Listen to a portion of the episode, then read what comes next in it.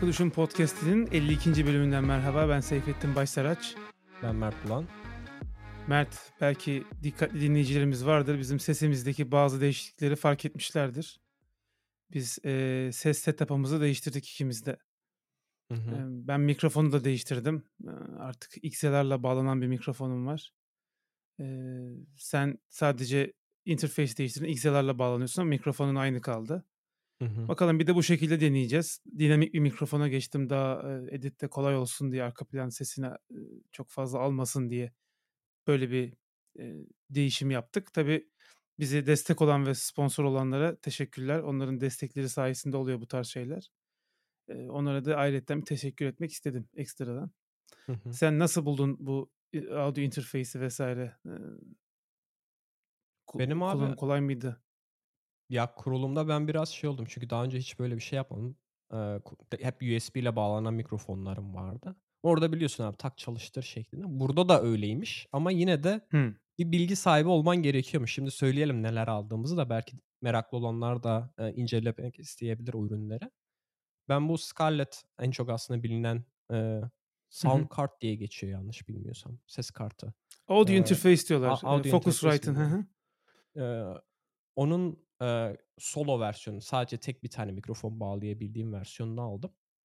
Orada abi şimdi şey oldu taktım böyle mikrofonu XLR'lara da bağladım. Çünkü USB ile bağlanmadığım için mikrofon elektrik gitmiyor aslında. Evet. Ee, elektrik gitmediği için mikrofonun üzerindeki ışıklar yanmıyor. Ee, onu onu onu onu bir bekliyordum. Hani mikrofonda ışık mışık olmayacak. Onu bekliyordum. Ama ondan sonra taktıktan sonra ses kaydı yapıyorum. Ses yok. Böyle hiç e, bir hareket yok falan mikrofon. Ondan sonra fark ettim ki e, kartın bu interface'in Scarlett'in üstünde gain kısmı varmış. Oraya aslında bayağı açıp ondan sonra e, ne kadar yüksekse ona göre biraz kısarak sesini ayarlaman gerekiyormuş. O an fark ettim. Onu böyle fullledim. Ondan sonra konuşmaya başlayınca baktım artık Scarlett'in üzerinde ışıklar ışık var bir tane aslında bu gain seviyesinde sesin patlıyor mu patlamıyor mu onu göstertiyor. Evet. Ee, ondan sonra ayarlamaya başladım. O biraz benim kafamı karıştırdı. Çünkü hiç bilmediğim bir şey ondan dolayı YouTube'da böyle videoya falan baktım. Acaba dedim ekstra bir şey mi yapmam lazım? Üzerinde çünkü ekstra butonlar işte 42 watt butonu var. Ee, Air butonu var. Hani böyle bir sürü bir sürü butonlar var. Acaba dedim kullanım kılavuzumu okumam gerekiyor şey yapmadan önce. Ama e, işte bu gain'i fullledikten sonra e, sıkıntısız oldu. Benim şeyimi değiştirmek zorunda kaldım. Normalde mikrofon e, ayağı ile birlikte masanın sağ tarafındaydı ama Scarlett'in mikrofon giriş kısmı sol tarafta olduğundan dolayı e, ben de e, mikrofon ayağımı bu Elgato'nun daha önce bahsetmiştik o ayağını sola taşımak zorunda kaldım masanın ki kablo böyle direkt e, koldan çıkıp Scarlett'e girsin diye. Eee, şu an gayet memnunum. Sen de sesin güzel geldiğini söyledin. Eee, umarım dinleyenler için de eee, iyidir. Eee, şey de söyleyelim aslında bize geri bildirim verirlerse "Aa, daha iyi olmuş, daha kötü olmuş gibisinden. Tabii ki. Biz ona göre işte gain ayarlamaları ya da işte biz belki Logic'te eee, editing kısmında bir ayarla, ayarlama yaparız. Eee, eğer bize Twitter'dan özellikle yazarlarsa biz hızlıca bir sonraki bölümde bu değişiklikleri yapabiliriz. İstersen sen bahset abi. Sen bayağı şey değiştirdin.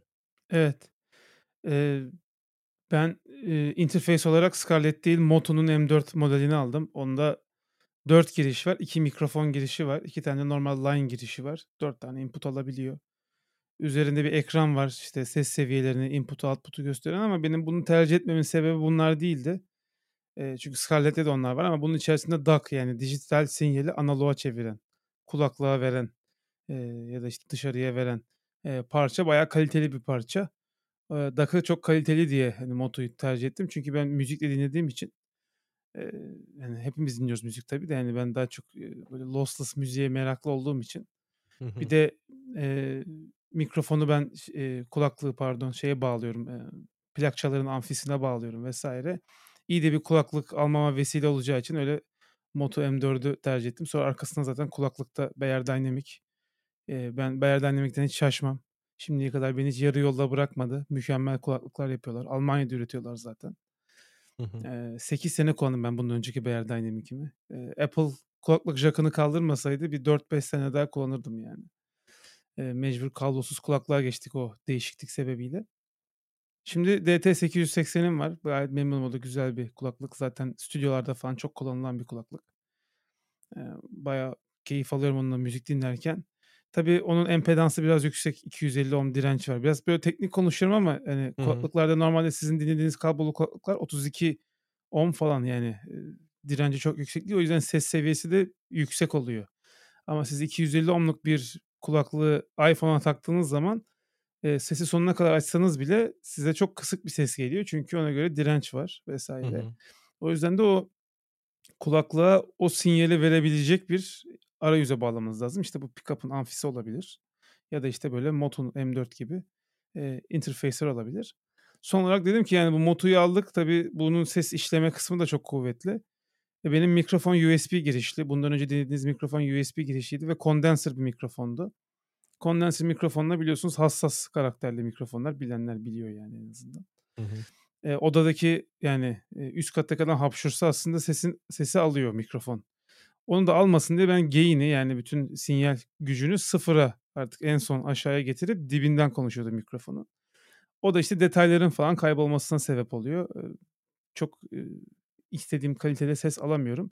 Bir de ufak bir böyle bir sinyal sesi veriyor Yeti modelleri. Blue Yeti. O yüzden bir tane de işte Rode'nin PodMic diye podcasterlar için yaptığı bir mikrofon var. Ucuz bir şey ama e, bayağı kaliteli bir şey. Onu aldım. Şu an zaten bu ekipmanla şey yapıyorsunuz. Tek endişem e, Beyerdynamic kulaklık yarı açık kulaklık. Yani delikler var o dış kısmında. Yani sesi dışarıya veriyor. O yüzden sen A! konuşunca senin sesini mikrofona verebilir. Çünkü ben şu an mikrofona çok yakın konuşuyorum. 4 parmak mesafe var ağzımla mikrofon arasında. Eee, bakalım o inşallah şeyde sıkıntı olmaz. Zaten kullandığımız yazılımın da şeyi var. Echo Cancelling özelliği var. O Echo Cancelling özelliği sayesinde muhtemelen olmayacaktır.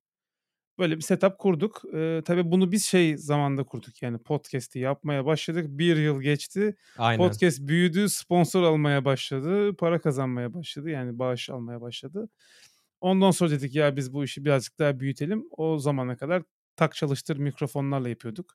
Hiç ekstra bir yazılım kullanmıyorduk. Bilgisayar ve mikrofonla gidiyorduk. Yani ekipman sizi e, daha iyi yapmıyor. Sadece Keşke ses öyle olsa. kalitesini. Keşke öyle olsa. Tabii canım. Bunu da söylemekte fayda var. Çünkü genellikle bu tarz işlere girecek, YouTube kanalı falan açacak insanlar şey yapıyorlar. Çok iyi kameralar vesaire alıyorlar ama orada önemli olan aslında iyi içerik üretip bir kitle oluşturup daha sonra o kitleyi büyüteceğinizi gördükten sonra e, ekipmana para harcamak daha mantıklı oluyor. E, öteki türlü bazen heves olarak kalabiliyor. Onu da söylemekte fayda var. Sonradan şey yapmasınlar ya ben de bir podmic alayım. Ben de şey yapayım. Bu arada bunların hiçbir sponsoru değil onu da söyleyeyim yani. Ha. Moto falan bize sponsor olmadı yani. Kendi Keşke. cebi- cebimizden aldık. Onu da söyleyeyim yani. Ee, onun dışında neler var? Neler yapıyorsun? Ee, bana zorla Erşen Kuneri'yi seyrettirdin. Abi seyret konuşuruz dedin. Ben de Aynen. iki bölüm seyrettim. Birinci bölüm ve üçüncü bölümü seyrettim. Önce ben senin yorumlarını alayım Erşen Kuneri ile ilgili. Sen Cem ben- Yılmaz'ı sevdiğin için. Aynen. Erşen Kuner'den önce ben bugün ilginç bir deneyim yaşadım. Ondan biraz bahsetmek Ha tabii olur abi. olur. Tabii. Ee, ilk defa hayatımda e, makarna yaptım. yani hani makarna yaptım derken hakikaten makarna yaptım. Yani hani pişirmedim makarnayı alıp suya atıp pişirmedim. Bayağı e, bildiğin hatta makarna bilmiyorum demek ayıp da olabilir. E, fettuccine deniliyor bu biraz daha nasıl diyeyim kalın oluyor. Hı hı. Eee, normal işte spagetti falan hani bunların hepsinin bir ismi var.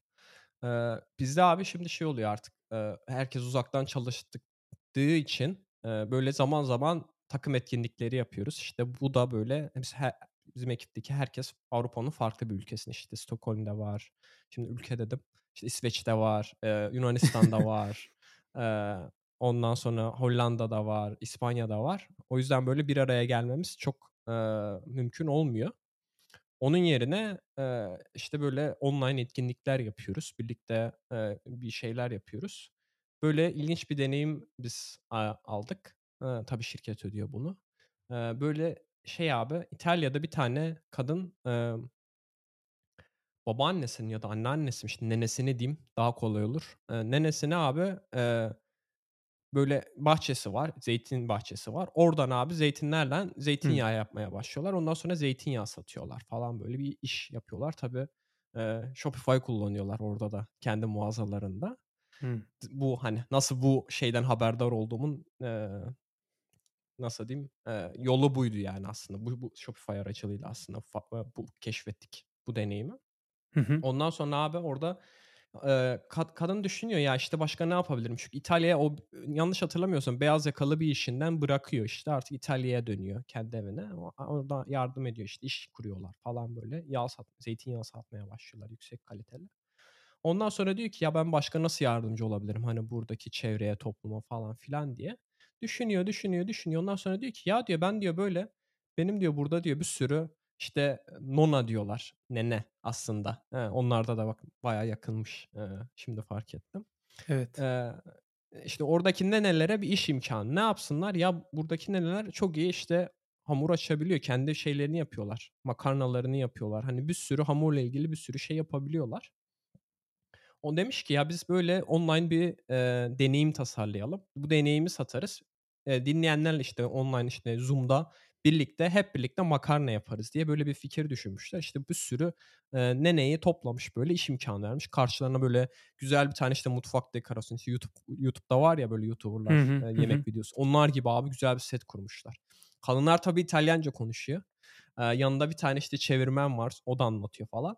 İnanılmaz bir deneyim abi. İşte, kadın anlatıyor, işte, ner nasıl bu şey işe başladıklarını falan. Ondan sonra, işte, biz önceden bize şeyi gönderiyor, gerekli olan malzemeleri. Biz topluyoruz malzemeleri.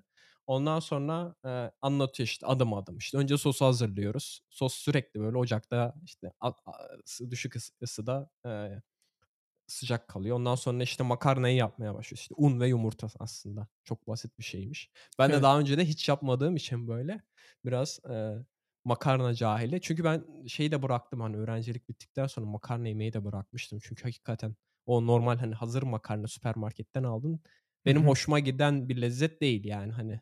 Eee, bilmiyorum artık nasıl yapıyorlar da. Durum buğdayı ve irmikten yapılıyor ya makarna. Hıı.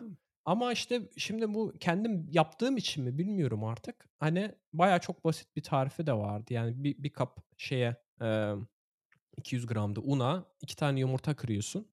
Eee, o kadar. Yoğuruyorsun. İşte, yoğuruş tekniğini mesela öğrendik. Farklı bir, eee, ben daha önce bilmediğim bir hamur yoğurma tekniğiydi. Çünkü ben genelde evde pizza falan yapabiliyorum. Orada mesela farklı bir şekilde yoğuruyorsun. İşte, makarna yaparken farklı bir şekilde yoğuruyormuşsun. Onu, işte, böyle incecik açıyorsun, işte. Orada da şey diyorlar, arkasını görülecek kadar. Eee, Hımm. oradan gene aklıma baklava yapımı falan geldi benim. Orada da böyle ama baklava muhtemelen çok çok daha ince şeye oranla, fettuccine'ye oranla. Onu açıyorsun. Ondan sonra da belirli bir şekilde katlayıp kesiyorsun. Al sana, işte, eee, fettuccine oluyor. Böyle, eee, sosla da karıştırıp yiyorsun. İnanılmaz hoşuma gitti. Ya, dedim, yani, ben bu zamana kadar niye bunu hiç yapmamışım? Çünkü yap yapılışı çok basit. Eee, hazır, işte, hani, pişirmesi çok basit ve, hani, hem un, işte, karbonhidrat alıyorsun hem de protein alıyorsun.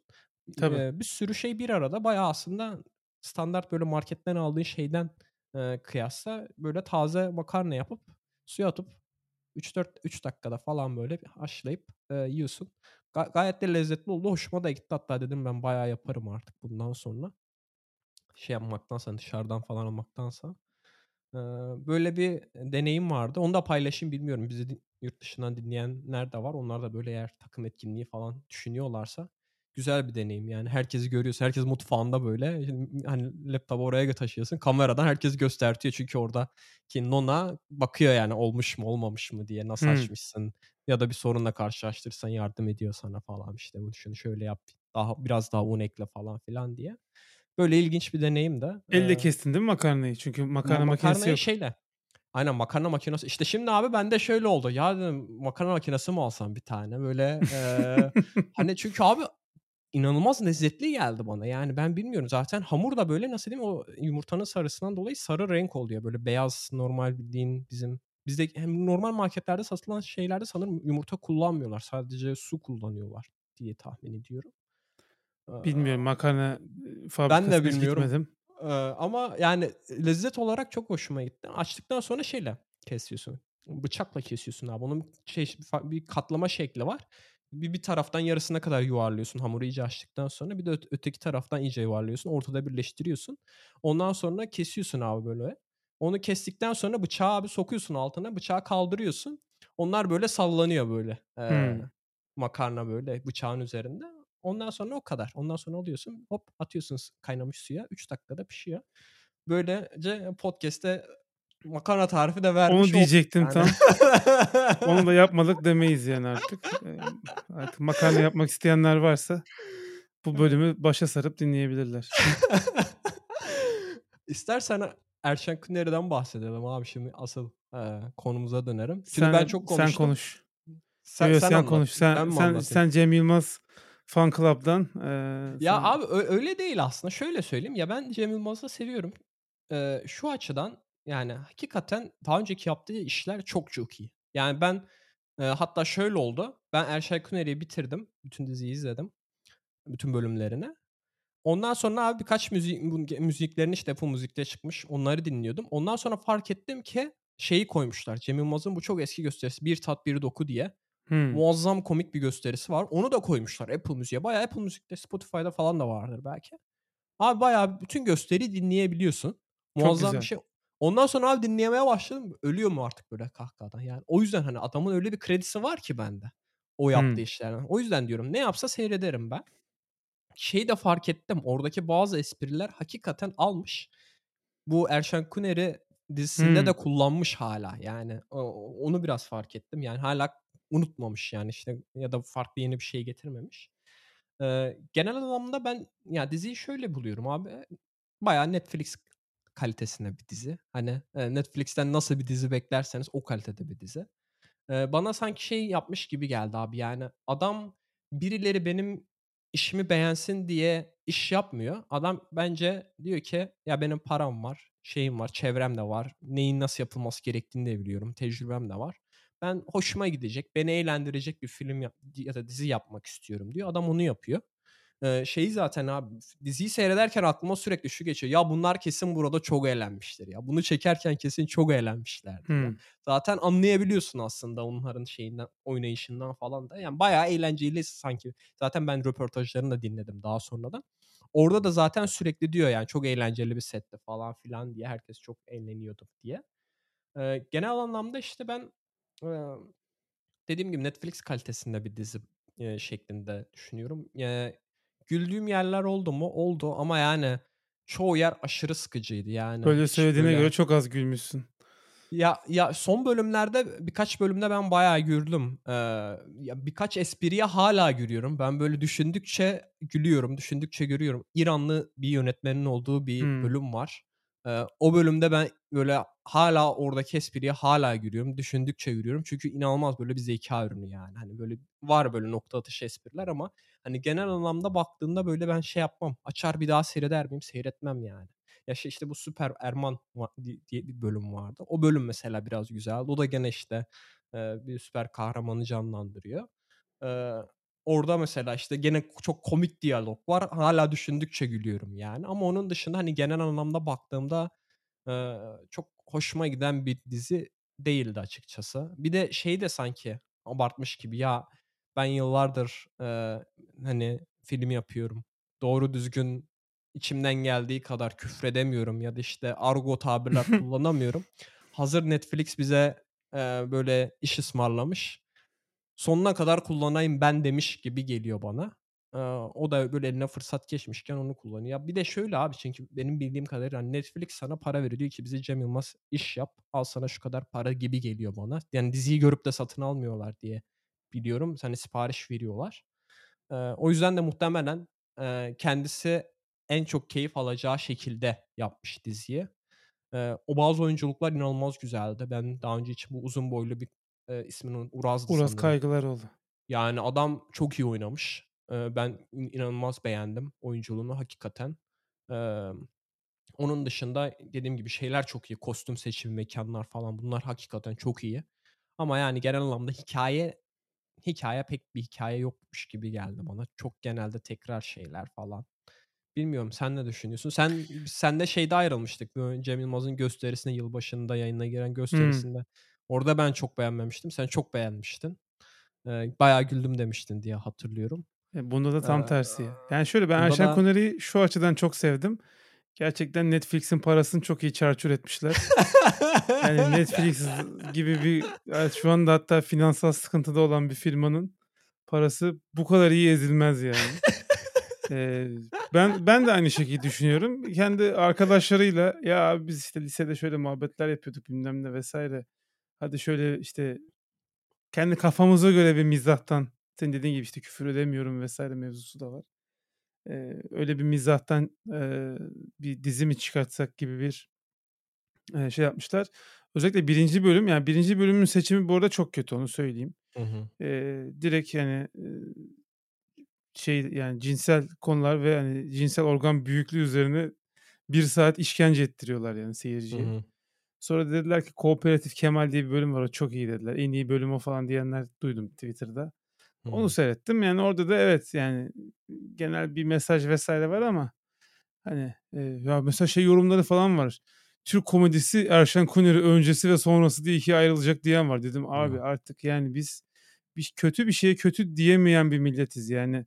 Hı hı. Eee, komedyen konusunda da evet Cem Yılmaz iyi bir komedyen. Evet stand-up'ları çok güzel. Eski stand-up'ları muhteşem. Eee, bu toplumu da iyi biliyor ama mesela son işleri Arif ve 2 üzerinden 16'da mesela benim 10 üzerinden 2 verdiğim bir filmdi yani. Çok çok Wow. kötü bir filmdi. Eee, çünkü tamamen şey nostalji eee, şeyine oynuyordu. Eee, damarına basıyordu insanların. Başka Hı hiçbir hı. özelliği yoktu filmin bence. Eee, bunda da mesela yine aynı şekilde yani göndermeler üzerinden hep gidiyor. İşte Kara Murat'a bir gönderme var vesaire. Hep eski Türk Yeşilçam. sinema Yeşilçam Yani göndermesi var. Artık bunun ekmeğini yemeyi bırakması lazım. Ya özgün bir şey yazamıyor musun yani? Hani ki yazıyor. 2 film birden eee, yazabilir. şeyleri vardı. Hani yapabiliyor. Eee, ama nedense yapmamayı tercih ediyor. Hep aynı yerde kalıyor.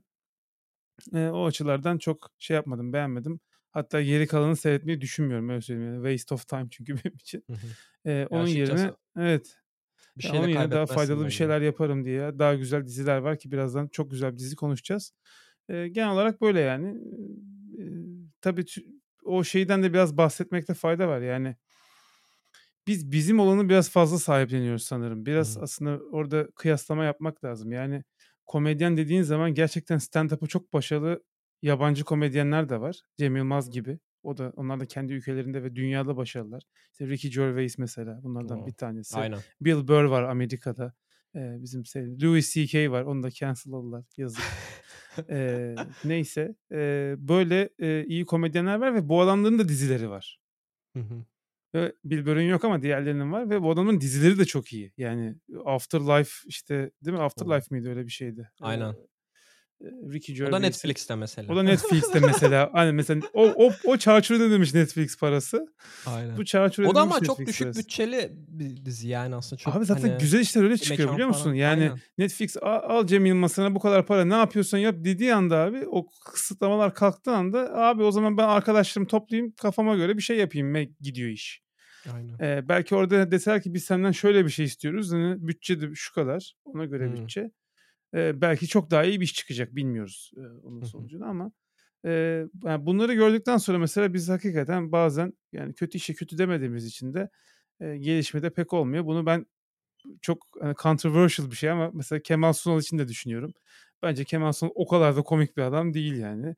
O kadar iyi bir oyuncu da değil ama, eee, Türkiye'de herkese kime sorsan çok severler. Ya ben mesela Kemal Sunal'ın da filmlerini seyrettiğim zaman, eee, 1-2 tane böyle top işte Süt Kardeşler, Neşeli Günler falan onlar onlar dışında. Neşeli Günler'de var mıydı onu da bilmiyorum da neyse. Ha Hababam Sınıfı 1 falan dışında, eee, yani çok iyi işi yok. Eee, bunu söylediğim için inşallah saldırmazlar bana ama, eee, bence şey diyebilmek lazım yani, hani, iyi olmadığı zaman iyi olmamış diyebilmek lazım. Bunu belki başka bir bölümde konu olarak konuşuruz. Tabii. Eee, her ortamda, her şeyi eleştiren değil ama, hani, iyiye iyi, iyi olmayana da kötü diyebilen insanlara ihtiyaç var. Bir de abi şöyle diyenler var. O benim biraz garibime gidiyor. Cem Yılmaz bitti. Yani bu nasıl diyeyim öyle bir şey değil yani. Hani sen bir iş koyarsın. Eee, beğenilir beğenilmez. Bir daha iş koyarsın. Yani bu dediğim gibi yani hani bir kişiyi, bir karakteri ya da işte oyuncuları düşün abi. Bazen inanılmaz kötü filmlerde oynuyor değil mi? Hımm. Çok böyle bilinen oyuncular. Ama sen hâlâ seyrediyorsun ya da adam bir daha yapıyor. Tekrardan şans veriyorsun. Cem Yılmaz da öyle bir insan bence. Yani biz gene bir iş yapsa gene yaparız. Gene seyredip konuşuruz üzerine.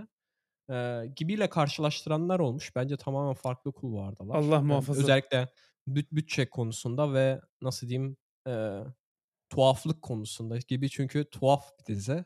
Eee, hoş bir dizi ve bir daha böyle seyretmek isteyebileceğim bir dizi belirli bir zaman sonrasında. Çünkü oradaki mesela tamamen diyaloglar üzerinden gidiyor. Ne mekân ne kostüm hiçbir şey önemli değil. Tamamen diyalog üzerinden gidiyor her şey. Orada yazarları çok iyi çünkü. Ama işte, genel anlamda işte böyle oldu. İkimiz de aslında, bahsettik, yorumlarımızı. Ya Gibi'yle İstersen kıyaslanır mı ya? Yani Ha. yani ya bir bir de sosyal medyada Zafer Algöz alay etmiş falan hani ne alaka biz Gibi'den daha iyiyiz gibisinden. Gibi'nin 2 fırın, 4 fırın ekmek mi yemesi lazım bir şeyler demiş. Ya o da neyse. çok ayıp şeyler. Neyse çok böyle dedik şey magazin Ya, kısmına evet, evet ama yani İstersen yani Gibi Gibi çok iyi komedi. Hatta şöyle söyleyeyim yani Gibi'deki replikler artık Türkçeye girdi yani. Hani insanlar normal konuşmada Gibi'deki replikler ya mesela "Seni yerim." diye bir şey duyduğum zaman benim aklıma direkt o bölüm geliyor. Hani, eee, 2 kelimeden artık komple bölümü hatırlatacak kadar, Ama işte kuvvetli Cem bir Yılmaz da böyle değil miydi abi ilk Cem Yılmaz çıktığında? da böyle tabii. "Little little Aynen. into the middle'ı hâlâ daha söylüyor herkes. Aynen, Mesela bir aynen. stand-up'ındaki bir espri sonuçta o ama işte literatüre giriyor iyi. İyi komedi literatüre giriyor. Gibi girdi Kesinlikle. literatüre. Ben benim literatürüme girdi en azından. Ama Cem Yılmaz'ın son işlerinden ben Arif ve 216'yı anlat bana desen şu an anlatamam. Yani hiç hatırlamıyorum. Ben de hatırlamıyorum açıkçası. İzledim. 2 kere seyrettim ben hatta o filmi. Böyle arkadaşlarla tekrar izleyelim falan diye böyle. Ama anlat desen çok iyi anlatabileceğim diziyi konuşacağız şimdi. Apple TV. Plus'ın Severance dizisi. Şu Apple TV Plus artık Türkiye'ye getirin her bölümde söylüyorum. Eee, yani, eee Parası neyse verelim ya. yani 80 takla atıyoruz dizilerinizi seyretmek için ve Türkçe altyazı yaptırıyorsunuz. Bu nasıl bir şey ben anlamadım. Yurt dışındaki Türkler seyretsin diye mi yapıyorlar, ne yapıyorlar ama A! E, tabii abi başka neden olacak ki? Sonuçta Ben Almanya'da da Türkçe ü ama altyazıyı. Türkçe altyazı bütün dizilerinde var Apple TV'nin. Allah Allah. Eee, Severance diye bir dizi. Bahsetmiş miydik daha önce podcast'te Ben Severance'dan? biraz bahsetmiştim ben ilk izlemeye Hımm. bas başladığımda. Evet, insanların ha hafızalarını 2'ye ayıran bir çip takıyorlar beyinlerine. Bir şirket yapıyor bunu. Eee, kendi çalışanlarına yapıyor. Böylece iş yerine gittiğinizde iş yerinde bir hafızanız oluyor. Dışarı çıktığınızda iş yerinden normal günlük hayatınızı hatırlıyorsunuz. İş yerindeyken ailenizi, çocuklarınızı varsa var mı onu da bilmiyorsun. Nerede yaşadığını falan bilmiyorsun. Sadece iş yerindeki tecrübeni hatırlıyorsun. İş yerinden çıkınca da işle ilgili hiçbir şey hatırlamıyorsun. Ben nerede ne yapıyorum çalış yani nerede çalıştığını biliyorsun ama iş yerinde ne yaptığını hatırlamıyorsun. İş Oradaki iş arkadaşlarını hatırlamıyorsun. Böyle bir, eee, konusu var. Böyle, a, ilginçmiş falan diyorsunuz. Mesela Netflix'in de en büyük, eee, tuzağı bu. Böyle ilginç konularla fragmanlar çıkartıyorlar ama sonra dizi çöp oluyor. Bu dizi çöp bir dizi değil. Bu dizi bu Aynen. konuyu çok güzel işleyen bir dizi, eee, ve olayları hakikaten insanı düşündürüyor. Ya, biraz aslında, eee, beyaz yakalı hayatı eleştirisi de var. Hı biraz değil hı. hatta bayağı var. İnsanlar da bence kendilerinden parça bulacaklar diziyi seyrederken. Emm, oyunculuk çok iyi. Hollywood yıldızları var. Eee, yani John Turturro'yla Christopher Walken var ki yani, Apple hep dizilerinde böyle üst profil oyuncular oynatıyor. Eee, Adam Scott da yine aynı şekilde başroldeki. Hı hı. çok çok başarılı. Oyunculuklar çok iyi. Mekân, set tasarımı, yönetmenlik çok iyi. Ben yani şu an 10 üzerinden 10 veriyorum ki 2 bölümüm ya da 3 bölümüm kaldı sezonu bitirmeye. Sezon finali de çok iyiymiş. Eee, merak ediyorum. Öyle. 2'nci sezonuna da hazırlıklarına başlamışlar. Aynen. Ya, bana işte şey geliyor, dizinin konusu muazzam work life balance diye. İş bitiyor, işte kalıyor abi. Şeyde patron da arayamıyor seni çünkü, eee, şey yapamıyorsun. Konuşmaması gerekiyor aslında ne yaptığın işle ilgili. Evet. Eee, o Çok spoiler veremiyoruz çünkü muhtemelen bizden sonra seyredecek Aynen. çok olacak. O yüzden çok Aynen. anlatamıyoruz Benim orada ama abi tek hoşuma giden şey, yani tek değil aslında, en çok hoşuma giden şey, eee, oradaki bilgisayarlar ve bilgisayarların klavyeleri oldu. Evet, Ben eminim onu yapıp satmaya başlayan kişiler olacaktır. Eee, bilmiyorum belki Fatih Kadir Akın, eee, yapmaya uğraşır mı? Eee, yapıp satabilir mi? Biz mekanik klavye bölümü de yapmıştık belki o. Evet. Eee, malzemelerini bulmak zor olabilir ama muazzam böyle retro, eee, bir klavye. O çok hoşuma gitmişti benim. Sanat yönetmeni dediğim gibi çok güzel. Ofis tasarımı muazzam güzel yani. Eee, çok Set designer'lara o kadar şaşırdım ki diziyi seyrederken. Ya abi bu koridorları falan nasıl yapmışlar? Of. Kameralar dönüyor. Kameraman koridorlardan dönüyor. Hiç tek plan çekimler var. Zaten yönetmen Ben Stiller bu arada yönetmen. Komedyen olan Ben Stiller. Eee, komedi oyuncusu Ben Stiller yönetmen ve Acayip bir simetri takıntısı, yani, Wes Anderson'ı geçecek kadar bir simetri takıntısı. Her şey, böyle, direkt ortalı, bütün çekimler. Eee, geniş planlarda falan bile, böyle, binaları falan ortalayarak çekiyorlar. Hı hı. Çok, ııı, başarılı bir dizi ya. Yani, Hollywood filmi, yani, başarılı bir Hollywood filmi prodüksiyonunda bir dizi. O yüzden de Apple'ı bu artık birkaç seferdir çok çok çok iyi diziler çıkarttı Apple, yani. Eee, kütüphanesi az ama öz dizilerle dolu. Eee, bu şekilde giderlerse HBO'ya yaklaşmaya, eee, çok yakınlar. Belki de geçebilirler HBO'yu, belli olmaz. Aynen. Daha çok ulaşılabiliyor bir de, eee, TV Plus HBO'ya oranla. Avrupa'da yok mesela hâlâ HBO. Eee, ama Apple TV Plus var mesela. Eee, bir de Apple'da şöyle bir şey yok abi. Biz, işte, Netflix'ten biraz bahsettik. Dediğin gibi onlar için iş iyi gitmiyor. Daha da kötüleşecek diyorlar. Hatta iş çıkarmalara da başlamışlar. 100 kişiyi işten Evet. çıkarmışlar. Emm, genelde de, işte, şeylerle başlıyorlar. Eee, önce hiring freeze yapıyorlar. İşte, Hı bu hı. artık yeni eleman almayı durduruyorlar. Ondan sonra ilk recruiter'lar iş işe alınma eee, işe recruiter ne? İ İşe al iş alım işe alımcı ya da, işte İşe alımcı mı? Hı hı. Aynen, aynen. O çeviremedim. İşe alımcılar gidiyor. Ondan sonra pazarlamacılar. Yani mühendislere gene bir şey olmaz da ama böyle ortamlarda zaten mühendisler gene kokusunu aldı mı, "A, hadi bana eyvallah." deyip ceketini alır giderler. Eee Hisseler de düştüğü için hisse alıyor mühendisler. Bunu hep söylüyoruz zaten. Ya, orada şöyle kötü bir nokta var abi. Netflix'in bir kitabı da vardı. Ben daha önce bahsettim mi hatırlamıyorum. Netflix'in kurucusu, unuttum adını şimdi. Reed ke Hastings. aynen. Kendisinin yazdığı Netflix kültürünü anlatan bir kitabı var. Orada da bahsediyor. Netflix abi dünyadaki en iyi maaşı veren şirket. En iyi maaşı veren teknoloji şirketi. Diyor ki yani atıyorum, data engineer pozisyonum var. X şirketi €100.000 mu veriyor? Tamam, ben sana fiyatını €100.000'ya çıkartıyorum. X şirketi var €200.000 mi veriyor? Tamam, ben senin maaşını €200.000'e çıkartırım diyor. Ama diyor biz seni eğer performansının düşük olduğunu gördüğümüz anda kovarız diyor. Kovarken de diyor seni zor durumda bırakmayız. 4 aylık maaşını veririz. Hımm. Ama şimdi bu işler böyle olunca, eee, önce bu 4 aylık maaşını veririz şeyini kaldırmışlar. Eee, kültür şeyinden, Hımm. dosyasından diyeyim. Eee, ondan sonra işte işten çıkartmaya başlamışlar. O yüzden abi şey olarak aslında stoğun düşmesinin doğrudan bir etkisi yok. Ancak şöyle bir sıkıntı var. Şirkette çalışanlar, biz daha önce çok bahsettik, stop stock option veriyor şirket. Ucuzdan hisseyi alabiliyorlar. Şimdi onlar ucuzdan hisseyi alıyor ama hisse daha da düşüyor. Hâliyle orada direkt zarar yazıyorlar. Hımm. Hani kendi maaşlarıyla yatırım yaptıkları bir şirketin hissesi düşmüş oluyor. Her ne kadar düşükten almış olsalar da ama işte ben şeyi takip ediyorum. Eee, böyle orada çalışanları falan neler düşünüyorlar diye. Hakikaten pek işler, eee, iyiye gitmiyor. Eee, bakalım özellikle yani şeyi de düşünüyorum işte bu Erşan Kuneri'de de ben muhtemelen izlenme rakamına bakacaklar. "A, iyi izlendi." diyecekler. "Bir daha yaptır, 2. sezonu verelim." diyecekler. İşler böyle yürüyor ama, Apple TV Plus'ta böyle yürüdüğünü pek sanmıyorum. Çoğu dizi 1. sezonda bitti. Bir daha da duymadığım diziler de oldu. Eee, 2. sezonu çıkacak mı diye. Yani hı. kesiyorlar çünkü onların hakikaten kalite kaygısı var. Şeye de bu Rotten Tomatoes var. Orada da görebiliyorsun yani son yapılan işlerin tamamı abi inanılmaz. Hem eleştirmenlerden iyi yorum almış hem de dinleyicilerden iyi yorum almış. Bayağı orada hakikaten kaliteyi çok yüksek standartlarda tutuyorlar. Eee, genel olarak böyle. Hazır Apple'dan konuşmuşken istersen biz geçen hafta konuşmayı unuttuk. Evet. Allah'tan kimse de demedi, "Ya, bu konu hakkında nasıl konuşmazsınız siz?" demedi. Geçen hafta, eee, Apple tarihinde çok önemli bir, eee, şey gerçekleşti. Apple'ın 2001 yılıydı yanlış hatırlamıyorsam. Evet.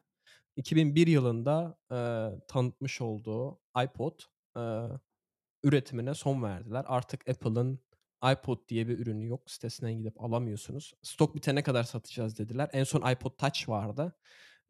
Çünkü böyle fark benim en çok hoşuma giden abi iPod Classic'ti. Bu büyük orijinal tasarımda değil mi? Kesinlikle. Onu iyileştirmişlerdi falan. Muazzam bir cihaz. Ya ben onu direkt şey diye düşünüyordum. Abi niye yapmıyorlar? Yani koyun şeyi, yüksek hafızayı. Yükse eee, pil de artık daha da gelişmiş durumda. Abi bir de internet bağlantısı koy. Hani en kötü Apple Müzik satarsın. Yani hani cihazla birlikte. Cihazı al Apple Müzik bedava gibisinden bir şey yaparsın. İnsanlar gene de onu dinlerler. Hani, eee, diye ama, eee, o bitirdiler yani. İlk iPod Classic'i bitirdiler. Ondan sonra yanlış hatırlamıyorsam iPod Nano vardı. iPod Shuffle vardı. Eee, bunlar bitti, bitti, bitti. En son iPod Touch kaldı. iPod Touch da zaten iPhone'un eee, GSM özelliği olmayan versiyonu olarak çıkıyordu. Muhtemelen hı. üretim maliyeti daha azdı. Ha ve, hani, benzer üretim prosesinden geçtiğinden dolayı iPhone'u herhâlde, eee, üretmeye devam ediyorlardı ama geçtiğimiz hafta duyurdular artık iPod, eee, satışını gerçekleştirmeyeceğiz diye. Eee, bu çoğu kişi için inanılmaz üzücü oldu. Çünkü Apple'la ilk tanışanlar, eee, genelde iPod'la tanışıyorlar. Eğer, Hı çünkü hı. giriş maliyeti daha düşük yani bir iPod atıyorum $100 $200'ken Hı MacBook, hı. hani, bin $1000'lar oluyor. Çoğu kişi Apple'ı öyle tanıyor. Apple'ın büyümesine de inanılmaz katkı sağlayan bir cihaz. Apple, Apple olmasını sağlayan aslında bu kadar fark En yaratan bir önemli cihaz şu an bence tarihinde. Eee, aynen bir cihaz. Çünkü oradan artık itibaren bir bilgisayar şirketi olmaktan çıkıp, bu consumer elektronik, tüketici elektroniği dediğimiz alana yöneliyorlar. Sadece bilgisayar üretmiyorlar ve Evet. o aslında ürün geliştirilme sırasında bir sürü insanı, eee, nasıl diyeyim, topluma mı kazandırıyor, sektöre kazandırıyor, Hı hı. ürünün geliştirilme ş aşamasında ve ürün de aslında çok kısa sürede geliştirilen bir ürün. Yani, böyle, "Hadi yapalım." diyorlar. 6 ay gibi bir süre miydi? Yanlış hatırlıyor olabilirim. 9 ay Evet. gibi bir süre miydi? Ürünü çıkartıyorlar ve ondan sonra da üretimini gerçekleştiriyorlar. Yani, çok inanılmaz hikâyesi var. Ben defalarca farklı kaynaklardan okudum. Eee, aslında her şey gene şeyle başlıyordu yanlış hatırlamıyorsam. Toshiba diyor ki, "Ya," diyor, "biz, eee, böyle bir, eee, hard hard disk yaptık. Ufak bir hard disk. İşte, şu kadar hafızası var. Bununla ne yapılabilir?" falan diye. Bilmiyorlar. Üretmişler. Eee, hani, inovasyonu yapmışlar ama bir kullanım alanı olarak bir yer bulamıyorlar. Ondan sonra bu yanlış hatırlamıyorsam Apple'dan birinin, kulağına gidiyor. Ondan sonra bütün şeyi alıyorlar abi. Ürettikleri bütün, eee, işte, hard diski, Toshiba'nın satın alıyorlar. Hı hı. O hem biraz daha avantaj sağlıyor. Çünkü başka kimse benzer bir cihaz üretemiyor. Çünkü, hani, yeni bir ürün ilk defa çıkıyor. Eee, ö öyle başlıyor aslında, hani, iPod'un hikâyesi. Bunu biz, işte, iPod yapalım, müzik çalar yapalım vs. vs. diye gidiyor. Walkman zaten, eee, Steve'in, böyle, inanılmaz hayran duyduğu bir hayranlık duyduğu bir ürün. Oradan aslında biraz, eee, devşiriyorlar, birleştiriyorlar ve böyle bir ürün çıkartıyorlar.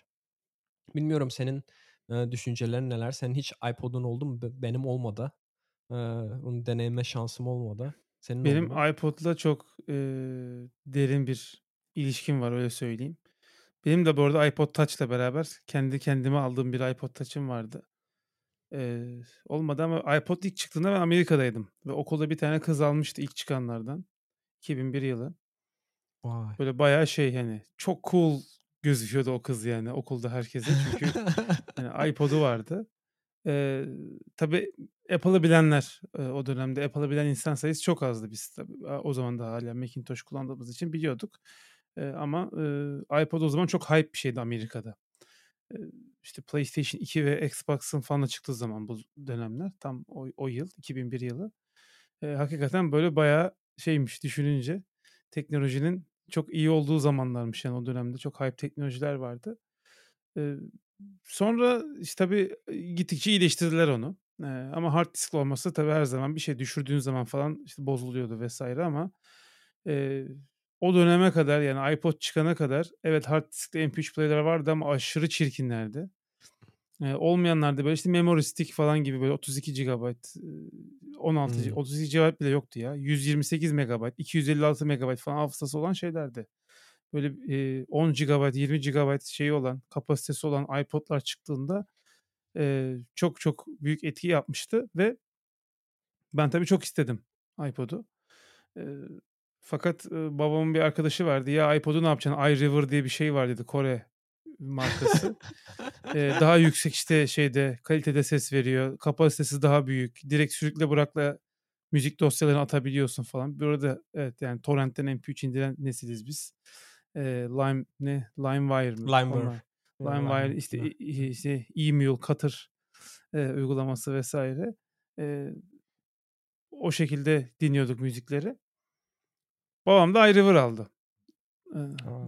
Eee, iPod yerine. Ben iPod'da ısrar etmeme rağmen iRiver aldı. Aldığımızda bozuk çıktı abi alet. Bozuk dediğim iRiver firması, buradan kendilerini çok güzel anıyorum. Beni içerisine ömrü 6 ay olan bir pil koy koyuyorlarmış ve zaten üretiminden benim satın almam arasında 6 ay geçtiği için pilin kapasitesi ölmüş abi. Yani Of! şarj etmiyor. İlk gece taktım şarj edecek diye. Sabah kalktım hâlâ charging diyor. Ulan bunun şarjının dolması 2 saatten fazla sürmemeli yani. Eee, ve abi dinlerken böyle pil %50'deyken falan çat diye kapanıyor alet. Tamam mı? Ve hard diskli bir alet olduğu için bir zaman sonra çat diye kapanmadan dolayı hard disk malfunction yapmaya başladı. Evet ses kalitesi çok iyiydi ama ben ne yapayım böyle aleti yani. Çünkü Türkiye'de servisi de yok. iPod Hımm. olsa Apple servislerinde tamir ettirebiliyorsun. Bir muhatabın da yok. Eee, ve ben o rezalet aletle seneler geçirdim yani öyle söyleyeyim.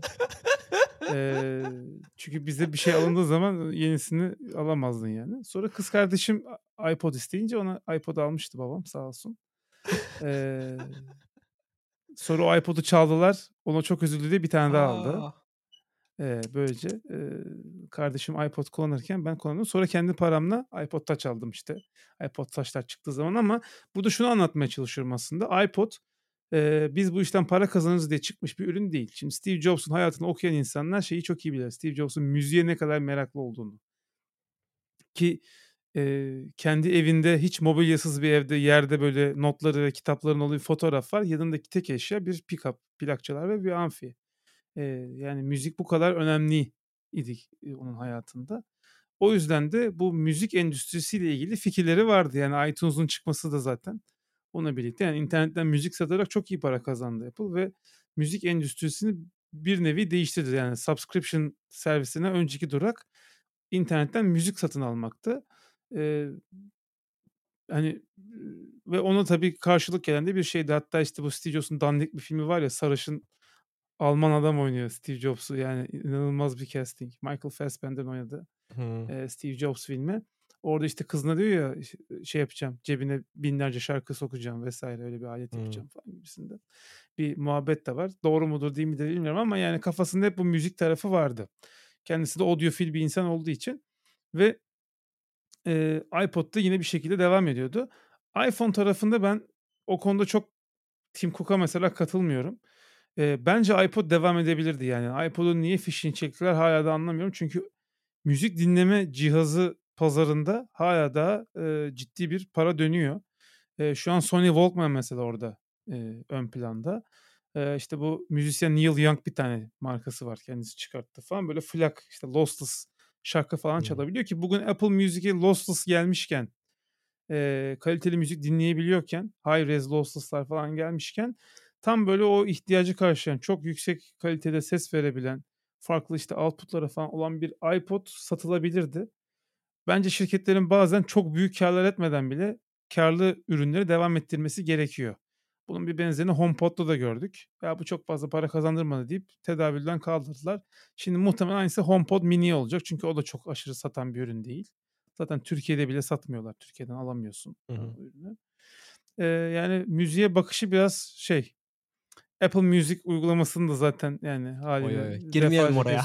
Yani Apple yani Apple yönetiminin Tim Cook direkt spesifik olarak söylemiyorum. Sanki Tim Cook hater gibi anlaşılıyorum Aynen. podcast'te ama yani Apple yönetiminin müziğe bakışı Steve Jobs'un müziğe bakışından farklı. Onu anlatmaya çalışıyorum ve, eee, Steve Jobs bence hayatta olsaydı iPod hayatına devam ederdi. Başka bir formda, başka bir şekilde, Hı hı. devam ederdi ve Beats'i de aldıktan sonra, eee, ve işte bir sürü işte ses teknolojisi de Apple'ın üzerinden geçtikten sonra bence ses tarafında Apple'ın biraz daha, eee, farklı ürünler ve farklı servisler sunması gerektiğini düşünüyorum.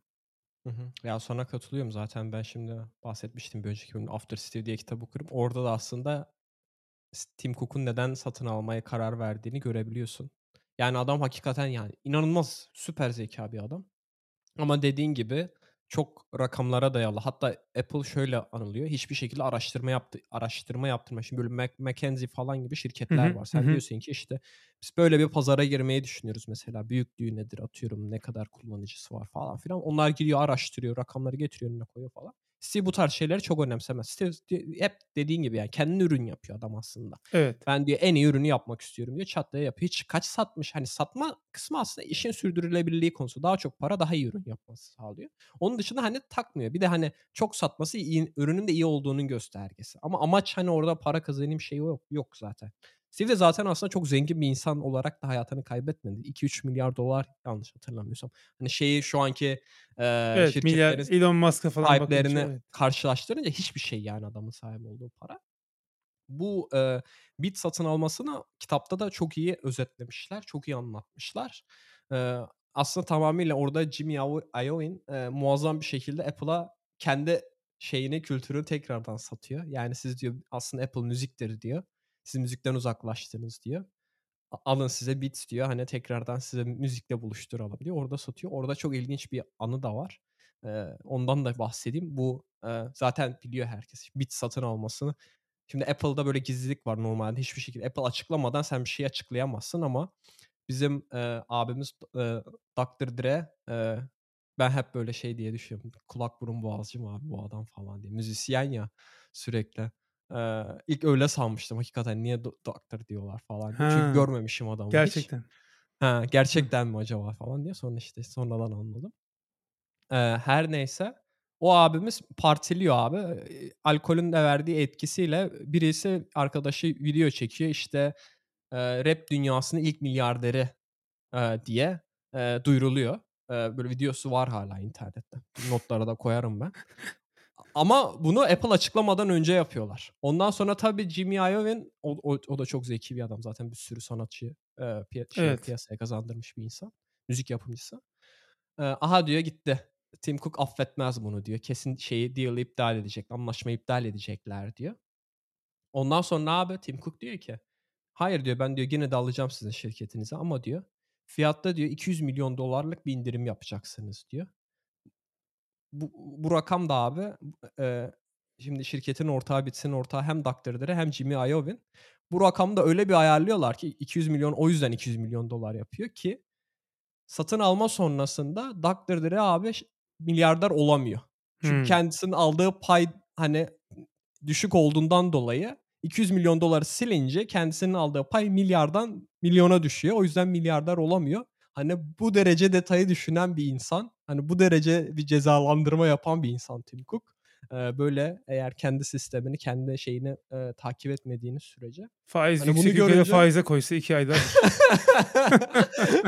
Abi sence sence yani öyle bir insan mı? Faize koyayım, finansal Hayır, hayır. Dr. Dre için söylüyorum. Yemiştir abi adam. Dr. Dre yemiştir abi Hı.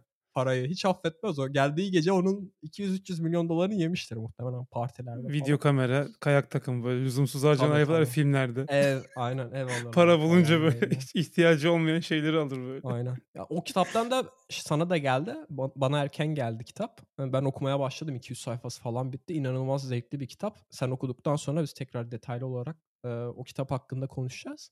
Bu iPod konusuna şeyi eklemek istedim abi. iPod hani sadece ürün anlamında değil, reklamcılık anlamında da birçok şeyi değiştiren bir ürün. Zaten sen söyledin, eee, biraz. Eee, hani tek bir slo cebinde 10.000 şarkı gibisinden tek bir böyle inanılmaz bir sloganla ortaya çıkan bir ürün. İ yani anlatmana gerek yok aslında ürünün ne yaptığını. Çünkü hani, Hı hı. ha sana zaten o tek bir şeyde anlatıyor. Bir de böyle, eee, silüetten yarattıkları reklam filmi. Şimdi Evet. iPod'un aslında, eee, bu kadar popüler sen dedin ya işte, eee, okulun en cool kızı olmuştu diye, en cool insanı olmuştu dedin hatta Hı hı. iPod aldıktan sonra. Onun nedeni abi iPod böyle bangır bangır bağıran bir beyaz renge sahip ve, eee, kablosu da kulaklık kablosu da beyaz renk olan bir, eee, eee, cihaz. Eee, bunu da abi çok güzel böyle iPhone'ların silüet yanlış hatırlamıyorsam o reklam kampanyasının adı. Böyle karakterleri abi gölgeden yapıyorlar aslında. Gölgeymiş gibi ya da işte nasıl diyeyim siyah olarak görüyorsun insanları, dans eden insanları ama ancak bir tek iPod'un kulaklığını görüyorsun ku kulaklarında beyaz olarak. İnanılmaz bir reklam kampanyası. O da çok ses getirdi. Bunu hem poster olarak yapıp billboard'lara yerleştirdiler hem reklam olarak arkada çalan. Orada da çok zamanın çok iyi müzikleri, böyle popüler müziklerini kullandılar. O da ayrı bir aslında ders konusu. Ben, eee, o reklam filmini de bulursam, eee, koyarım, eee, izlesinler. Hani o yüzden iPod'a bu kadar çok yer verdik. Çünkü hani birçok sektörde, müzik sektöründe de işte 99 sente şarkı yani hani inanılmaz bir şey o da aynı şekilde. Tabii, tabii. Eee, birçok alanda bir şey birçok şey değiştirdiğinden dolayı bence bu kadar konuşmaya değer bir ürün. Eee, ama tabii bir yandan da, eee, üzücü. Artık böyle bir ürün hayatımızda olmayacak. Belki ileride tekrardan resurrect ederler yani bu, ııı, yine bir pazar vs. çıkarsa. McKinsey araştırma firması bu işte para var derse Tim Cook'a belki öyle bir şey ya. Ya bu Team Fortress 2 oyunu Mac'e versiyon çıkarttığı hafta Mac'ten oyunu oynayanlara iPod kulaklığı şeklinde skin vermişti. Bütün karakterlerimde kullanılan iPod kulaklığı var. Ben tabii Mac'ten oynadığım için Team Fortress'ı bende var o ve o şu an şeyde Steam pazarında bilmem kaç yüz dolara falan gidiyor yani. Eee, acayip bir parası var. Satmıyorum tabii de yani. Eee, Vay! yani, o kadar ikonikti yani. Süpermiş. Şimdi abi, farklı bir konu konuşmak istiyorum. Biz şimdi artık ben geçtiğimiz günlerde, işte, markete gittim. Eczaneye gittim, işte, baş ağrısı ilacı almak için falan. Böyle ilk, eee, maskesiz alışverişlerimi gerçekleştirdim. Hımm. Eee, artık maske zorunluluğu kapalı alanlarda kalktı, eee, Almanya'da. Türkiye'de de yanlış hatırlamıyorsam bayağı oldu, Toplu eee, taşıma ve hastaneler hariç evet, burada da Aynen, belki burada kalktı. da toplu taşımada olabilir. Toplu taşıma kullanmadığım, her yere bisikletle gittiğim için bilmiyorum ama böyle ilk defa hatta böyle markete girdiğimde maskeli girdim. Ondan sonra bir baktım kimse takmıyor. Çat diye çıkarttım ben de hemen. Hiç şey yapmadım. Çünkü hakikaten yani özellikle gözlüklüyse, eee, zor, maske takmak. Bu artık abi işte COVID Bill Gates de aslında yeni bir konferansta konuştu. Bir sonraki şeyi nasıl engelleriz diye, Hımm. pandemiyi diye. Orada güzel bir konuşma var, TED konuşması. İşte zamanında Roma'daki itfaiyelere örnek vererek, anlatıyor. Bizim de işte o nasıl itfaiyeler sistemi kurulduysa, işte kovalar falan tasarlanmış, ekip kurulmuş. Ona benzer bir böyle pandemi önleyen ekiplerin kurulması gerektiğinden bahsettiği bir konuşma. Ben de şey dedim, artık dedim Bill Gates konuştuysa pandemi bitmiştir. Eee, Bill Gates çünkü hani artık geçmişten konuşuyor, nasıl engelleriz hani artık diye. Onu da paylaşırım gene merak edenler varsa. Sence Bill Artık Gates yargılanacak mı? Onu Gates bilemem. de O ka o kadar parası mı? olan o Pardon. kadar parası olan bir insanı yargılan Ya ben abi şöyle söyleyeyim gene bak. Bu After Steve kitabında şöyle bir şey oluyor. Ya ben o an anlıyorum. Biz networking, networking, networking diyoruz ya bu sürekli bu podcast'te. Ya hakikaten böyle bir şey abi. Eee, Tim Cook'u abi sorguya çekiyorlar. Neden paraları işte yurt dışına, eee, kazandıkları geliri, eee, Amerika'ya getirip bu vergisini ödemiyorlar diye. Hı hı. Senatoda sorguya çekecekler. Abi adam ne yapıyor biliyor musun? Bill Clinton'ı arıyor. Bill Clinton'ı arıyor ama Bill Clinton da, emm, önceki Amerikan başkanlarından biri. Tavsiye alıyor. Nasıl, hani, davranmam gerekiyor, nasıl geçer sorgu falan. Ondan sonra işte Gold Goldman Sachs, eee, şeyinin CEO şirketinin CEO'sunu arıyor. O da zamanında böyle bir şeyden geçmiş, sorgudan geçmiş falan. O oradan abi fikir alıyor. Eee, böyle bir, eee, olay. Bunu niye anlattım? Bak şimdi, eee, unuttum. Ama her neyse, asıl konuma dönecek olursak networking, işte, pandeminin de bitmesiyle birlikte, eee, insanlar abi artık konferanslar düzenlemeye başladı. Ben gördüm Türkiye'de de birçok yazılımcı Hı hı. konferansı artık, eee, in person, eee, yüz yüze, eee, görüşülmeye, yapılmaya başlanmış. Eee, orada abi işte, eee, ben artık şeyi düşünmeye başladım ya, eee, yeni konferanslar yapılıyor. İşte Kodla konferansı, bilmiyorum bu hafta sonu muydu, neydi? Bana artık abi, işte, bu pandemi nasıl birçok şeyi değiştirdiyse, eee, çalışma şeklimiz olsun, yani, ne bileyim, işte, insanların yaşayış şekli olsun, evlerini değiştiren, insanların hayat tarzını değiştiren bir sürü şeyi değiştirdi. Bence konferansların da yavaş yavaş değişmesi gerekiyor diye düşünüyorum. Çünkü şöyle abi, artık, hani, çoğu konferans kaydediliyor. Hı özellikle hı. zaten bu pandemi sırasında başladı. Her şey online olduğu için kaydetmesi de çok daha kolaydı. Direkt bir butona basıyorsun, kaydoluyor. Dolayısıyla abi konferanslar, böyle, bilgi almaktan ziyade bence daha çok networking, heh, networking'i buraya bağlayacaktım. Networking yapılacak bir mekân olması, bir etkinlik olması gerekiyor diye düşünüyorum. Şöyle, şimdi sen mesela abi etkinlik yapıyorsun, programı açıklıyorsun. Diyorsun ki, işte, 5 kişi, 6 kişi konuşacak. Etkinlik mesela sabah 10'da başlıyor. Ondan sonra 11, 12, 12. Bakıyorsun abi, yani arada belki her bir konuşma arasında 10 dakika, belki belki var, belki yok bir zamanın olabiliyor. Belki bir öğle yemeği arası oluyor, o zaman olabiliyor. Belki de konferans bittikten sonra bir zaman oluyor. Dolayısıyla sen, hani, konferansa gidiyorsun etkinlik için ama sanki bana şey gibi geliyor, zamanının çoğunu, hani, orada oturup bir kişiyi dinleyerek, sadece bir konu hakkında o bir kişiyi dinleyerek geçiriyorsun ki bu da aslında, hani, önemli bir şey. Bunu şey yapmıyorum. Eee, ama bunu yapmak yerine Eee, belki şey gibi geliyor bana, konferans zamanını kısa tutup networking zamanını arttırmak gerekiyormuş gibi geliyor. Çünkü dediğim gibi, işte, gidiyorsun, oturuyorsun, dinliyorsun. Bir sonraki konuşmacı çıkıyor, oturuyorsun, dinliyorsun. Belki ara olunca o konuşmacıyla çok az bir şansın olabiliyor gidiyorsun sohbet etmeye. Çünkü, hani, atıyorum konferansa 300 kişi geliyor, 400 kişi geliyor, değil mi? Yani, hani, her kişi bir dakika konuşamayacağına göre çok böyle birkaç kişi belki o konuşmacıyı yakaladıysa konuşabiliyor. Daha sonra sen tekrardan başka konuşmaya giriyorsun, onu dinliyorsun. Ondan sonra, işte, konferans bitiyor, artık geç olmuş oluyor, millet evine gitmek istiyor. O yüz hâliyle, yani, hani, günün bilgi anlamında verimli geçiyor ama bir yandan da şöyle düşünüyorum, ya, bu zaten kaydoluyor. Ben bunu daha sonra da seyredebilirim ama hazır ben buraya gelmişken, hazır buraya benim gibi bir sürü insan gelmişken, hazır, işte, önemli konuşmacılar, belirli konularda uzman konuşmacılar gelmişken ben neden zamanımı, işte, daha çok onlarla geçirmiyorum diye, Hı hı. eee, sorgulamaya başladım ve açıkçası konferansların bu yönde biraz daha değişmesi gerektiğini düşünüyorum. Yani, şey güzel, okay, eee, hani, konuşmacılar bir şey anlatıyor, okay, güzel ama mesela her konuşmadan sonra abi 5 dakika ara değil de, yani, bis 1 saat mesela, hani, koy. Atıyorum söyleşi koy mesela o konuşmadan sonra, işte, çünkü aklında sorular olabilir, değil mi? Genelde soru kısmı 5 dakika, 10 dakika oluyor. Ya da abi mesela, ko şeyden sonra abi, işte, ilk mesela 2 bölüme yaparsın konferansı. Konferansta, işte, konuşmalar olur. Ondan sonraki bölümünde abi, eee, her bir konuşmacıyı mesela etkinlik alanında abi her bir köşeye koy. Atıyorum, işte, Bilgem Çakır bir köşede, Fatih Arslan bir köşede. Ondan sonra de ki abi dinleyenlere, "Buyurun networking yapın. Gidin. Bilgem Çakır'ı köşede sıkıştırın. Aklınıza ne geliyorsa sorun. Ko konuştuğu konuyla ilgili ya da değil." Çünkü zamanı olacak onun. Yani hem kendisinin zamanı olacak hem de, hani, program gereği başka bir hı. konuşma olmayacağı için insanlar bir anda bırakıp o konuşmayı dinlemeye girmeyecek. Hem öyle bir ayıp da olmayacak. Hâliyle böyle inanılmaz bir networking fırsatı olacak. Hem eee, dinleyenler de birbirleriyle konuşma şansı olacak. Çünkü ben hatırlıyorum abi Türkiye'deyken gittiğim konferanslara çok bir zamanın olmuyor yani, hani, biraz muhabbet etme konusunda. O yüzden bazıları ne yapıyor? Ya bazı konuşmaları es geçiyor. Di o o zaman ama mesela o zaman da diğer konuşmacılar, hani, ayıp olmasın diye o konuşmaları dinliyorlar. O konuşmacıyı sen dışarıda bulamıyorsun çünkü, hani, o başka konuşmalar dinliyor falan. Böyle çok garip bir ortam oluyor. O yüzden, eee, böyle, eee, bu sistemin yavaş yavaş, eee, hazır yeniden başlıyorken bu, eee, yüz yüze konferanslar, bunun da belki biraz değişmesi gerektiğini düşünüyorum. Ben konferans düzenleyen biri değilim. Sen düzenleyen birisin.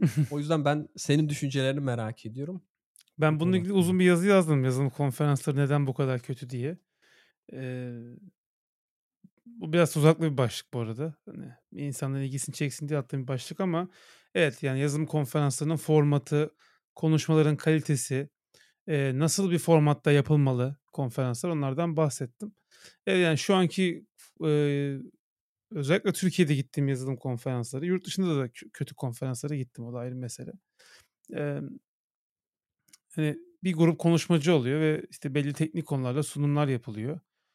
E, bu sunumların önemli bir kısmı 101 seviyesinde sunumlar oluyor.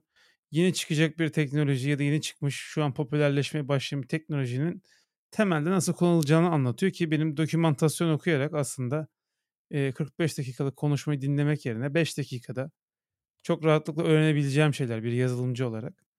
O yüzden, hani, ben yazılım konferanslarında biraz daha, eee yani, çok böyle advanced teknik bir şey değilse mesela İstanbul'da bir İstanbul Tech Talks oluyordu.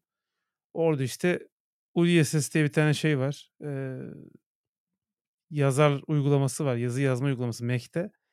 Onu geliştiren adam Almanya'dan kalkıp gelip TextKit anlatmıştı mesela. Şimdi, hani, o adamın tecrübesini başka hiçbir yerde yakalayamazsın ve çok niş, zaten çok az insan dinledi o konuşmayı. Mesela benim çok ufkumu açan bir konuşmaydı o. Tarz böyle bir teknik konuşma değilse konferanslardaki konuşmalar dediğim gibi sığ kalıyor. O yüzden de böyle daha çok ilham verici şeyler konuşmak lazım. Biraz sanki kodla o tarafa doğru yönelmiş. Yani, gördüğüm kadarıyla Fatih Arslan vs. ko sunum başlıkları çok aşırı teknik şeyler değil. Eee, daha böyle, işte, open source proje yapma falan gibi şeyler anlatılacak oralarda. Hani, o tarz bir şey olacaksa olabilir. Bir de konuşmacı sayısının çok kısıtlı tutulması gerektiğini düşünüyorum. Bu şeyi çok yapıyorlar, işte, 2 track, 3 track. O! Eee, anladın mı? Yani, aynı anda 3 konuşma oluyor. Eee, sen hangisine gireceğini seçiyorsun. Evet, büyük konferans yapmak için çok güzel ama, eee, katılımcı açısından hiç iyi bir şey değil. Çünkü aynı anda 2 konuşmayı dinlemek istiyorsun. Bu sefer iş online'a kalıyor. Bazen seçtiğin iyi bir konuşma olmuyor. Diyorsun ki onun yerine buna gideyim diyorsun. Gidiyorsun, kötü bir konuşmaya denk geliyorsun vs. O yüzden ya böyle, işte, senin dediğin gibi, yani, yarım gün 3 konuşmacı, 4 konuşmacı, ilham verici yarımşar saatlik konuşmalar. Geri kalan kısım full networking, after party. After party'de de arada çok güzel kaynaşma olur. Hı hı. Eee böyle bir format mesela bence çok güzel. Sana hatta bununla ilgili birkaç tane de yurt dışından konferans örneği göndermiştim. İşte, bu ürün yapmayla ilgili Apple teknolojilerine ürün yapmayla ilgili UL diye İng İrlanda'da bir konferans vardı. Ben bilet almıştım ona. Hı hı. Başka sebeplerden dolayı gidememiştim. Eee, €2000 falan zaten biletler. O zaman euro bu kadar pahalı değildi arada. Çüş demeyin yani. Eee, eee, ama mesela, işte, bu, eee, ATP'den falan Marco Arment'ler, işte, Daring Fireball'un kurucusu John Gruber falan geliyor. Onlarla hem beraber yemek yiyorsun, muhabbet ediyorsun. Bir de aynı otelde kalıyorsun yani konaklamalı A! bir konferans ve 3 gün ama aslında konferans 1 gün. Diğer 2 gün oradaki aktiviteler, işte, eskiden kalma bir kaleye gidiyorsun, göl ziyaret ediyorsun falan. İskoçya'da, İrlanda'da falan oluyor o konferanslar. Eee, o tarz bir format mesela bence daha iyi. İşte, yine XOXO konferansı var. Eee, hâlâ daha yapmıyorlar ama Portland'da oluyordu mesela. Oradaki mesela konuşmalar, oraya gelen katılımcılar, yani konuşma ağırlıklı bir konferans yapacaksan konuşmaların çok iyi, hayat değiştirecek kadar iyi olması lazım ki o konuşmacıları da bulmak çok zor.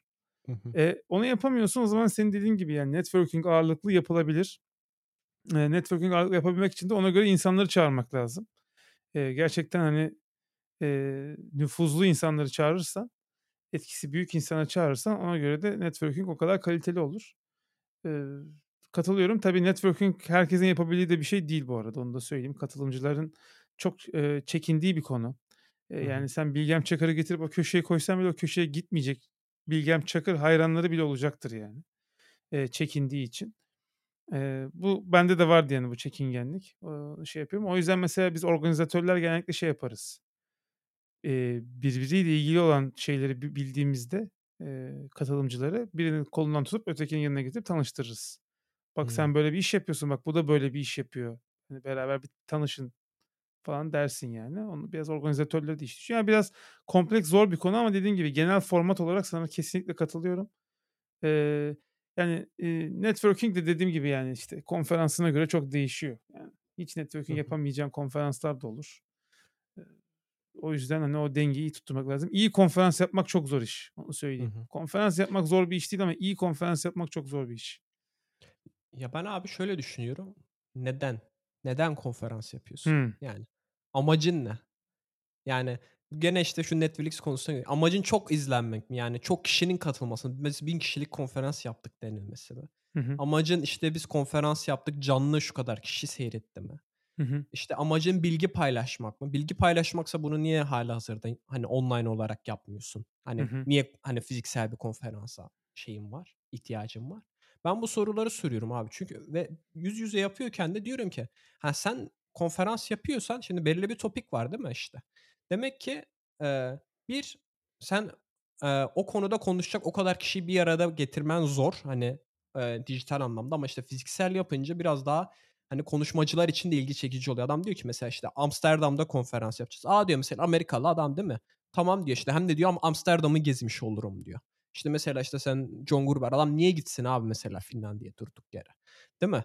Eee, ama diyor ki konferans var, biz senin bütün uçak biletini karşılıyoruz, şunları şunları karşılıyoruz. Gel. Adam diyor ki, a, diyor Finlandiya hiç görmedim. Hem konferansımı veririm hem orada bir Ha, evet. networking yaparım diyor. Konuşmacılar için de çünkü o da bir mesele. Yani sen herkesi davet edemezsin, herkes gelemez, eee, her konuşmaya. O da bir mesele ama ben, işte, genelde fiziksel olarak yapılıyorsa şunu bekliyorum yani.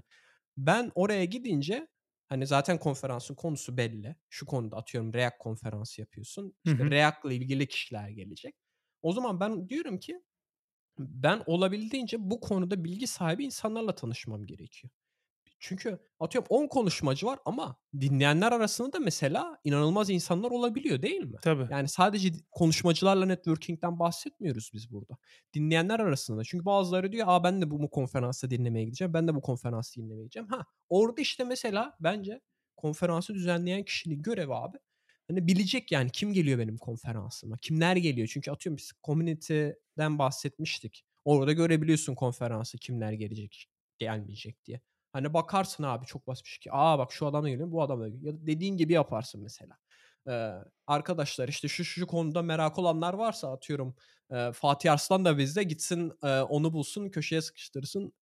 Hani olabildiğince bütün bilgisini sömürsün, konuşsun, tanışsın, Hı hı. bahsetsin, kendisi neler yapıyor onu anlatsın. İşte ben Go ile şu, şu, şunları yapıyorum. İşte açık kaynak yapacağım. Nasıl bir stratejiyle ilerlemem lazım, değil mi? Yani amacı budur diye tahmin ediyorum ben. Eğer sen fiziksel bir konferans yapıp kişileri getiriyorsan sen hani konferansın amacı da gelenleri o kişilerle hem tanıştırıp hem de onların da işte bir nevi hem de şeye de faydası olur belki abi. Atıyorum konuşmacıya da bir faydası olabilir. Biz genelde böyle tek yönlü düşünüyoruz gibi geliyor. Hani dinleyiciye faydası olsun ama hani öyle insanlarla tanışırsın ki işte konuşmacıya da faydası olur. O, onun da belki bir şey değişir.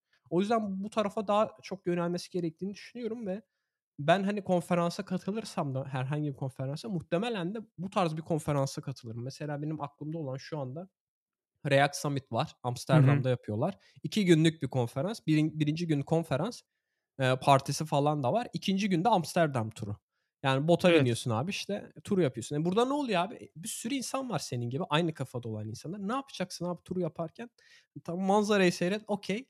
Konuşacaksın abi hani mecburen hani mecburen aynı hı. botta biriyle gidiyorsun. Soracaksın abi sen ne iş yapıyorsun? Nerede yaşıyorsun? Ne, neler üretiyorsun diye. Orada muhabbetin olacak. Bir tane de Nordic.js'di yanlış hatırlamıyorsam. E, Stockholm'da e, olacak. O, orada da mesela gitmek istedim. Orada da artık şey olacakmış. Hamburg Stockholm arası bir tren varmış böyle e, Hımm. yataklı tren. Hani bak hani bir sürü şeyi birleştiriyorsun aslında. Hani hem Evet. benim Stockholm'da işte iş arkadaşlarım var. Hem onları yüz yüze göreceğim. Stockholm'a hiç gitmedim. Stockholm'a gitmiş olacağım. Nordic.js'e gidip işte oradaki insanlarla tanışacağım. İşte treni yataklı tren deneyeceğim falan hani. Bu zaman diyorum ki aa bak hakikaten öyle bir konferansa gitmek mantıklı. Çünkü hani bana bir sürü getirisi var. Sadece atıyorum bir şeyler öğrenmek okay, o da güzel bir şey. Özellikle senin dediğin gibi çok iyi böyle nokta atışı, konulara sahip olan konferanslarda. Ama onun dışında abi ben tamam yani zaten kaydediliyormuş. Niye hani gideyim tekrardan o şehre ya da niye tekrardan İstanbul'un trafiğini çekeyim de o konferansa katılayım? Eğer bana sadece hani, konferans sunuyorsa diye düşünüyorum. Ben açıkçası senden böyle beklentilerim var. Farklı tarzda, konferanslar yapma konusunda 2 topluluk yöneten bir kişi olarak. Belki sektörde böyle bayağı omuzlarına yük yükleyeyim ya. Sektörde bir şeyleri değiştirebilirsin belki. Abi konferans işi para işi. Paran ne kadar iyiyse o kadar iyi konferans yaparsın. Eee bu arada mesela örnek vereceğim. Biz UX Alive, User Sports'un UX Alive'ı Hilton Oteli'nde oluyordu. Eee, biletler €600 muydu? Öyle bir şeydi o. $600 mıydı? O civardaydı. Eee, ben oraya ücretsiz girmiştim. Eee, hiçbir konuşmayı dinlemedim orada. Tamamen dışarıda konuşmaya girmeyen ve konuşmadan çıkan insanlarla tanışmakla geçirdim. Mesela çok faydalı geçmişti benim için o. Eee, bir sürü product designer tanımıştım. Türk olup da Avrupa'da çalışan, Amerika Amerika'da çalışan. Öyle faydalı olmuştu ama işte dediğim gibi yani bütçen olursa Hilton'u da tutarsın. Eee, İrlanda'da kalede de yaparsın yani etkinlik. Eee, Kapadokya'da mesela yapabilirsin değil mi? Türkiye'de ne Hımm. böyle egzotik nereler varsa Kesinlikle. oralarda böyle çok küçük kitleye, eee, çok ilham verici, çok üst profil konuşmacılar getirip o konuşmacılara para vererek bu arada para verdiğin zaman daha iyi konuşmacı buluyorsun. Bu da bir gerçek. Eee, hatta şey prensip olanlar da var. Yani eğer ücretli bir konferanssa konuşmacı da ücret istiyor. Hımm. Eee, onun dışında tabii konuşmacıların kaprisleri var. Mesela kimi konuşmacı diyor ki ben sadece Air France'la uçarım. Ben Fransızım diyor. Air France dışında ben Türk Hava Yolları'nın dışında uçmam diyen Türk gibi. Eee, düşün. Mesela ona Air France'tan bilet almak zorundasın. Pegasus alayım abi diyemiyorsun. Hı Eee, gibi hı. gibi böyle bir sürü hani, eee, düşünülmesi gereken şey var ama iyi konferans dediğim gibi, eee, para işi. Türkiye'de de biliyorsun yani insanlar konferanslara para vermeyi sevmiyorlar. Bazen ₺30 falan olan konferanslar bile ulan ₺30'ya konferans mı olur diye tepki gösterildiği oldu. Hı hı. Eee, organizatörlere de kavga ettiler. Biz de abi işte bu D GDG'nin D-Fest'te vs. onlar ücretsiz sanırım. Belki onlar da son yaptıklarında ücret getirmişlerdi. Çünkü ücretsiz yaptığın zaman abi şey yani, yani kafasına esen herkes geliyor. TL yap, çok ciddi bir kitleyi blokluyorsun. Yani, Hı hı. eee istemeyeceğin bir kitleyi blokluyorsun. Öyle bir avantajı da var ama, eee, özellikle, işte, dö $400-500 falan ulaşabildiğin zaman bilet başına o zaman iyi konferanslar çıkartabiliyorsun. Çok orijinal işler yapabilirsin ya da sponsorlarla yürüyeceksin.